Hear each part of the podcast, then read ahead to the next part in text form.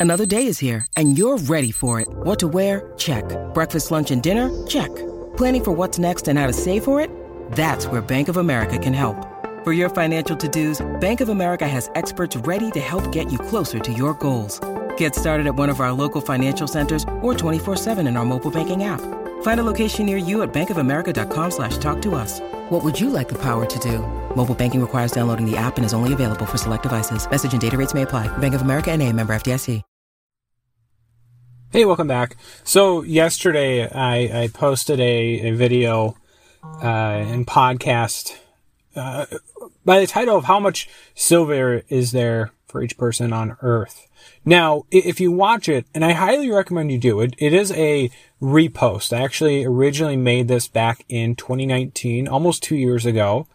And I considered, you know, with everything that's going on in this, you know, silver squeeze environment, just in the past few weeks, um, or even in the context of the whole last year in terms of fiscal and monetary stimulus and debasement of the dollar and the big move up that we've seen in both silver and gold, I thought to myself, I should make another video on this topic.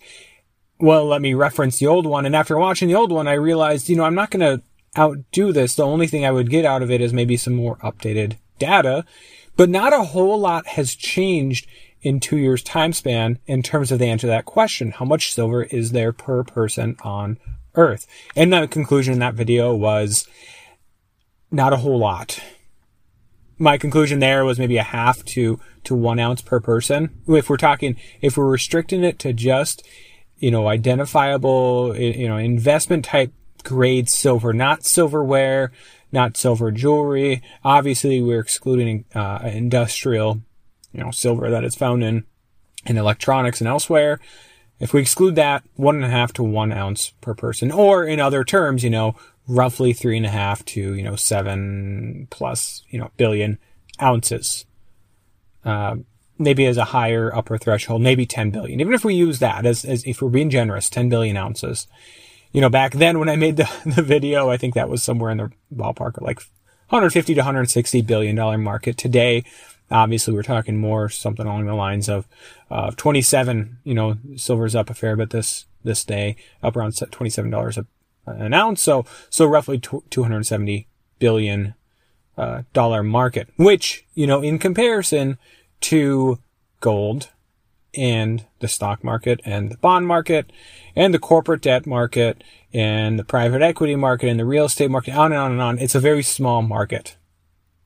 continues to be despite, you know, the big move up that we've seen in price in, in the price of silver in the past, you know, several months. So I wanted to sort of, of segue off that video into a topic of what will it take for silver to reach $50 an ounce? That is a key number that more or less was reached in, in the big move up in the you know early 80s, the Hunt Brothers era, uh, late 70s, early 80s was around when it hit that point. I forget the exact year. And then of course in 2011 it, it roughly hit $50 an ounce as well. It's a key psychological threshold. And, you know, as a reminder, technically speaking, I'm not going to get a ton into technicals and this will probably be the extent of it right now. But in terms of technicals, not only is it a key resistance or eventually maybe a support level, it's also uh, a number where there's not a whole lot of other, you know, key resistance levels between here and, and there. You know, maybe $29, $30 an ounce. And then you have a whole lot of space with not a whole lot of key technical levels between 30 and $50 an ounce. It's, a, I think it's an important number for silver to reach. And so let's ask the question of what will it take for silver to get there? Now, the reason I brought up my, my topic from yesterday or almost two years ago how much silver is there. I think that's a, that's a really key thing to start with because there's this talk recently of this short squeeze on silver. Now, short squeeze, a short squeeze in any market is, is a market phenomenon. It's a, it's, it's a market phenomenon that for silver or GameStop or AMC or anything, Tesla is something that would be confided to more or less the paper market right? We're talking about futures markets. We're talking about the COMEX. We're talking about the SLV and shorting those assets. In, in the case of, of something like the SLV, you're borrowing shares with the intention to, to, you know, give those shares back later after you've bought them at a lower price. That's how shorting works. It's a bet on the price of an asset going down and a short squeeze happens when uh, the price actually goes up and it goes up too much and, and, and uh, traders are, are forced to buy back those shares at a higher price. But it's a paper market phenomenon, more or less. It can occur in the physical market, but, but that's not what silver market is today. It's, it's a paper market that the price is set by. And, and so I think we need to start there that yes, to get to $50, we can have a short squeeze in the paper market. I'm not of the opinion that the powers that be, those that manipulate the markets, bullion banks, governments, etc., will absolutely prevent that from happening. In fact, you know, if you're in a certain camp, I'm not saying I am, but some people would say maybe they would want that to happen just so they could drive it back down again and see, see, $50 is too much. It was in a bubble and look, we're back at 30 again or 20 or what have you. Right? That's a real possibility. And, and, and so I'm not of the opinion that a short squeeze in the paper market can't happen. And I think we need to start by getting that out of the way because that's what a lot of people have been focusing on. Right? You have the Wall Street bets and, and however many of them and, and, and, and everyone else that saw what Wall Street bets and other investors and hedge funds, etc., did to GameStop and AMC, and they want to replicate that in silver. Now, the problem is, is that silver is a heavily manipulated market. It's a larger market, not too large to move, but it's larger, right? And, and thus far it hasn't happened. It just hasn't happened in the paper market. But that's not where the story ends. You know, in fact, if anything, if we're talking about a short squeeze in silver, or as I saw somebody on Twitter who, I forget exactly who, maybe more appropriately termed it, a physical squeeze in silver. You know, we're just wrapping up the first act of this. Or, you know, depending on where you want to start the story, maybe we're many acts into this play. Because the, the physical squeeze on silver, you know, to start that story, we'd have to go all the way back to, um, gosh, probably the 2000s, right? It's at that point in time where you see the physical price of silver slowly start to rise in the early 2000s. You know, at that point, governments had gotten rid of their hoards of physical silver. They'd obviously gotten rid of their physical coinage, physical silver coinage for a long time as well. And then, obviously, with the Great Recession, unprecedented monetary and fiscal policy by the U.S. government and by other central banks and governments, the Federal Reserve, um, and then of course the big move up in 2011, you have a large amount of investors buying physical silver.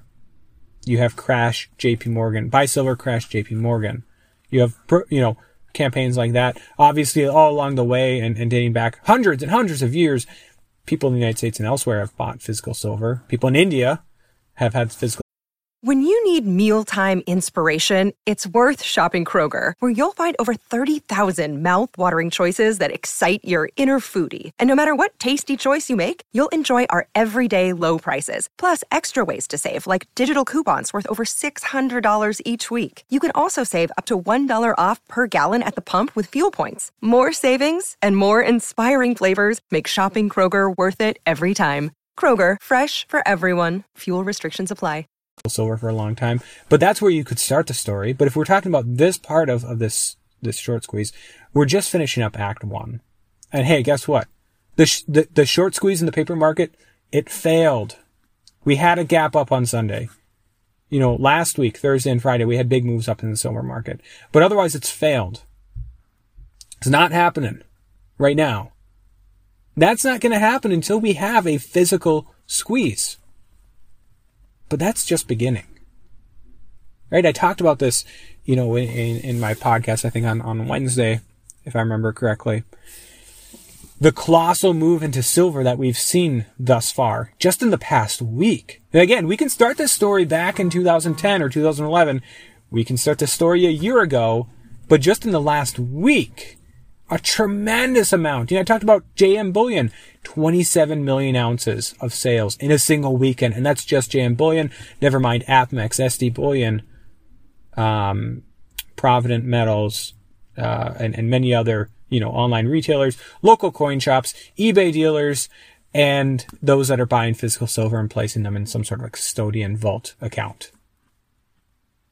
We're talking a massive physical squeeze of silver. And you see it in the premiums and you see it in the availability or lack thereof of a lot of these silver products on, on the physical market. Right? And there's going to be some people that say, well, this is just a shortage of retail silver because we're running out of coins and bars and, and rounds that have been minted. And, as soon as mints catch up on that, and, and, as soon as the U.S. Mint and other private mints catch up, you know, it's not a real shortage of physical silver. It's just on the retail side. But believe me, there's plenty of thousand ounce bars, and and don't get me wrong, there is a lot of silver out there, right? Even if it's a relatively small market, we're talking billions of ounces. But are they going to sell? Are those investors going to actually sell at this point in time when silver has a lot of momentum. I think the vast, for the vast majority, again, this is my own opinion, and I always try and preface these podcasts with none of this should be taken as investment advice or anything like that. But my opinion is that the vast majority, the, the answer will be no. A, because it has momentum, it has price momentum to the upside. It has for like a year now, since its, you know, huge drop down in March of, of 2020. Second of all, it has strong tailwinds in the form of, much like 2010, 2011, unprecedented monetary and fiscal policy. Right? I mean, am I wrong? You have this trading aspect, or you have this, not trading, but just price aspect, the momentum, but then you also have this unprecedented policy, which is almost certainly going to eventually destroy many of, of the existing fiat currencies, or at least debase them, I should say, significantly. So are they going to sell? Right? Are all these people, or all these vaults that have thousands and thousands of ounces of silver, uh, millions and millions, but thousand ounce bars, are they just going to sell those to mint them onto the market, you know, mint them into coins, bars, etc.? No. And hey, guess what? Mining production isn't going to make up for that either. Mining production was down a ton in 2020, partly because of mine closures, but the trend for mining has been down anyways. Down anyways for a long time now. Right?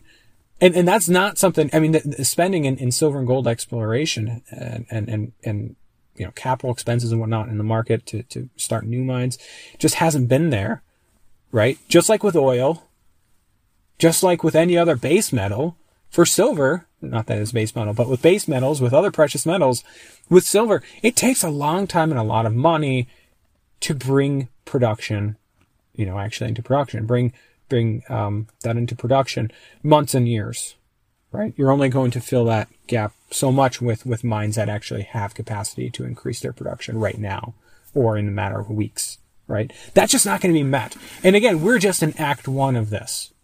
27 million just from JP Morgan, another 9 million or so in the last week, uh, last month or so, um, from, from the Sprott, you know, PSLV, this Sprott Physical Silver Trust that, that trades.